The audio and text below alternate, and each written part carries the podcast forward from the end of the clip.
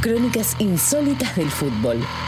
Walter Duverne y sus relatos inéditos dentro y fuera de la cancha.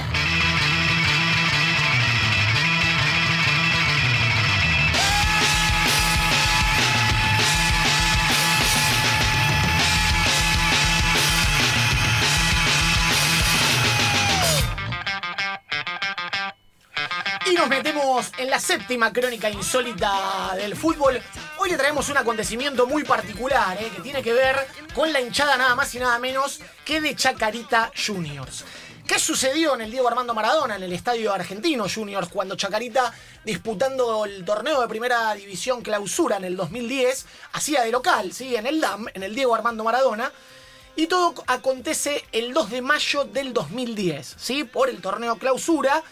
Jugaban Chacarita y Estudiantes en el estadio Diego Armando Maradona. Por aquel entonces el equipo local estaba en puestos de descensos, mientras que el pincha peleaba ¿sí? seriamente por el título. Partido heavy. Partido heavy. Con ambas hinchadas, todavía había visitantes, así que es otro de los condimentos que, que tiene esta historia.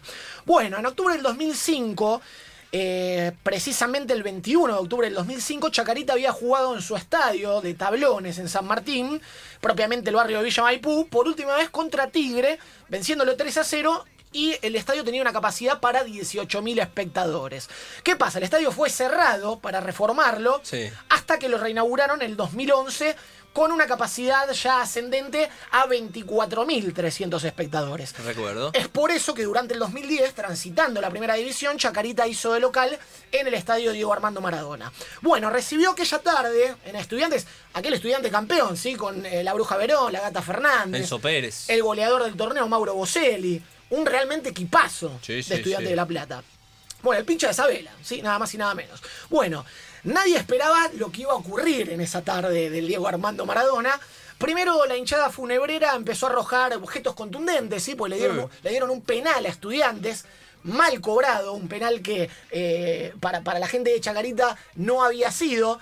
Si lo ven, para mí sí había sido penal, pero bueno, eh, los hinchas eh, No estaban de acuerdo. no estaban de acuerdo y empezaron a arrojar todo tipo de objetos, eh, bueno, botellas, escupitajos, una tapa de un inodoro, un caño de desagüe. O sea, el, ba- el- el- el- el estadio de Argentinos quedó hecho trizas. Destrozaron todo el baño, todas las instalaciones de los baños de la tribuna local, la de Juan Agustín García, y arrojaron con de todo, ¿sí? Como se dice eh, vulgarmente. Bueno, eh, el resultado de- del choque, sí, jugado en la, en la paternal, terminó con un resultado a favor de estudiantes. Encima perdió Chacarita, ganó estudiantes 2 a 1. Pero lo que intentaron, y aquí viene lo insólito en esta crónica, es robarle la manguera a No. los bomberos. ¿sí?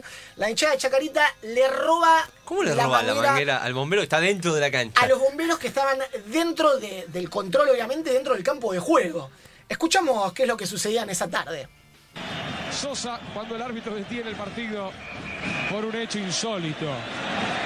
La gente de Chacarita le está robando la manguera a los bomberos, sí, así como escuchó. Y no es todo por dos pesos. Están forcejeando los policías para retener la manguera. Y los bomberos, correr a la gente, retenían la, la manguera, amagaban a que iban a tirar agua en algún momento. Había quedado tranquilo, estaban viendo el partido, ya no había tanta una situación violenta. Ah, pero los hinchas ahora tiran agua desde adentro. Esto, Ahora esto tiran increíble. agua los hinchas. Los hinchas mojando a los bomberos. ¿Y yo qué digo ahora? Las imágenes hablan por sí mismas, señores.